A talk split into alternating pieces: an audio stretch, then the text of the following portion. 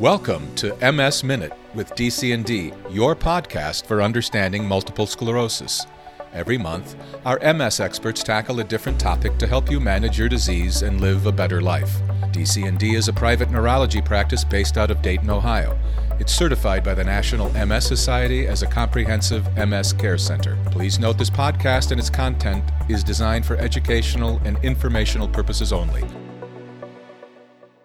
Welcome to the M S Minute with D C and D, and thank you for tuning in. Our topic today impacts eighty percent of people living with multiple sclerosis. It can be embarrassing and frustrating and can prevent you from doing things you normally enjoy doing. We are talking bladder dysfunction. Luckily, there are some treatment options out there to help manage this M S symptom. I'm your host, Natalie Pugar, and joining me today is board-certified neurologist and distinguished fellow, Doctor Kenneth Pugar. Welcome. Thank you. What exactly happens with M S patients that causes bladder dysfunction in the first place? Well, that's a good question, but multiple sclerosis, I like to remind all of my patients, is a disease of the central nervous system. The central nervous system is comprised of the brain and the spinal cord. Well, lesions in these areas can block or delay the transmission of nerve signals in the areas of the central nervous system that control the bladder and urinary sphincters. So when they have lesions or are damaged by multiple sclerosis plaques, we can then see symptoms of urinary dysfunction. Gotcha. So why is it so common? I mean, eighty percent seems like a lot. Well, again, these are the areas of the nervous system that are affected by multiple sclerosis. So it's not unusual if someone has multiple lesions, hence the name multiple sclerosis, that one or more of them may be involved in these areas of the central nervous system that help control bladder function. Okay. Well, some bladder issues are normal to have in certain life events. And as we get older, our bladder function, you know, changes. How do you know when it's time to bring this up to your provider during a visit? Yes. So that is true. Uh, especially in women as they get older and if maybe you've had some babies, you know, that having a little incontinence if they sneeze or cough is, you know, is not unusual. But I usually let the guideline be, are the urinary symptoms interfering with the quality of your life? And there are predominantly five or six symptoms that one can have. Nocturia, or waking up frequently throughout the night to have to urinate. Urinary urgency is once you get the first sense you have to go, you got to get there really quick or something's going to happen. Urinary frequency, you find you're just going more often than is normal. Incontinence, which can either be a little bit or, you know, sometimes unfortunately significant emptying of your bladder when you don't want it to. Hmm. And then hesitancy, which is a difficulty starting a stream of urine. And then finally retention, where the urine just stays in the bladder and doesn't come out. So if someone is experiencing symptoms of any of those realms that are interfering with the quality of their life, then they absolutely should have a discussion with their doctor. Okay. And many times I know some of these conditions can be treated with lifestyle modifications. Can you explain some of those? Yes. Well, I think, you know, it's common sense things, first of all. I'd like to mention before we get into that, when someone lets me know that they're having a urinary tract that you're having urinary symptoms, let's just say, the first thing I want to make sure is they don't have a urinary tract infection, especially in multiple sclerosis patients where that's quite common. So if there's urgency or frequency, that's a common symptom of U T I. So I want to check for that first. But ruling that out, managing your fluid intake. Well, I want my M S patients to certainly remain hydrated. Timing the fluid intake at the appropriate times of the day can be useful. For instance, not drinking excessively before bedtime or before a car trip. Um, but again, I don't want you eliminating drinking because that's not good for good for you either. Planned avoiding, you know, try to, our bodies can get into a rhythm. So sometimes it helps to try to urinate or empty your bladder at a particular time of the day or a particular time after uh, a meal. Gotcha. Okay. So a lot of different modifications there. But what if those don't work? What else can somebody try? Well, there are medications uh, that are available Um, and, and, and I do use those not infrequently. We have to remember, though, that every medication has the potential for side effects. And some of these include fatigue, which is the last thing most M S patients want to experience. But there's a class of medications called antimuscarinics. That includes Detrol and Ditropan and Enablix and Vesicare, some anticholinergics, some antispasm agents. Even Botox injections into the bladder uh, can have a very beneficial effect in, in some patients. I also recommend to my patients, in addition to medications, practice pelvic floor exercises. This is a type of physical therapy where the target are the muscles attached to the pelvic bone and sacrum that help us control our bladder function.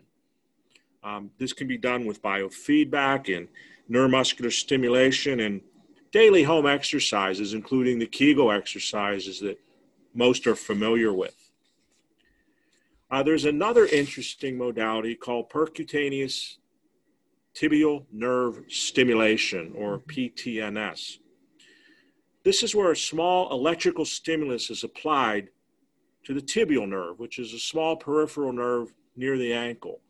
And this electrical stimulus then travels up the leg and transmits c- connections or signals to the sacral plexus, which is a bundle of nerves around the bladder. It controls bladder function and pelvic floor muscles, and it seems to have a positive feedback or modulation of, of those nerves to allow for better bladder control. Now, that's somewhat inconvenient. They're thirty-minute sessions each. And you have to go once a week for at least twelve consecutive weeks. And then after that, usually monthly. So um, they use a little needle electrode, and it, well, sounds uncomfortable. It's really well tolerated by the majority of patients, and it's quite effective for the majority of patients. Would that be used in more severe cases? Yes. I mean, I would certainly try the non-invasive. That's moderately invasive, but it's certainly not horribly invasive. But I would try the the biofeedback and the exercises and the medications before I would go that route, just for the convenience sake. Now, in those severe cases, um, is self-catheterizing recommended? Yes. Now, catheterization would be used if there was that urgent, the, the um, uh, hesitancy or the retention, okay? So self-catheterization for urgency and frequency incontinence really isn't going to help a whole bunch unless it's what we call overflow incontinence, where the bladder is just so full that it just leaks. But some people with M S, they have issues. They know they have to go. Their bladder is full, but they just don't have the muscles to push the urine through. So that is where self-catheterization can be um, uh, a useful technique. Gotcha. So is that kind of like a last resort, or? I mean, yes. I mean, it would be, um, there's logistical issues with that. I mean, for instance, the patient has to have the dexterity to do it. Sometimes with M S, they perhaps might not have the fine motor coordination, you know, that would normally have. So then they may have to have someone else do it.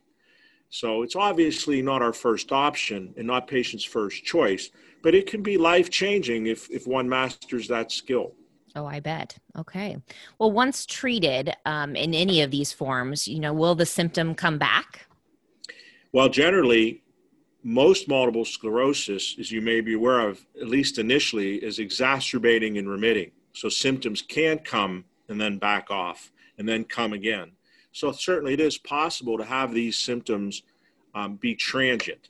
But unfortunately, as the disease progresses, and especially if the spinal cord is involved, they most times will not go away. It's something that you're going to have to stay on top of for the rest rest of your life.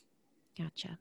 Now, does usually one of these treatments work for a patient, or do they have to try different ones? Again, we would usually a stepwise fashion is what I recommend. We try the simplest um, and least invasive modality first.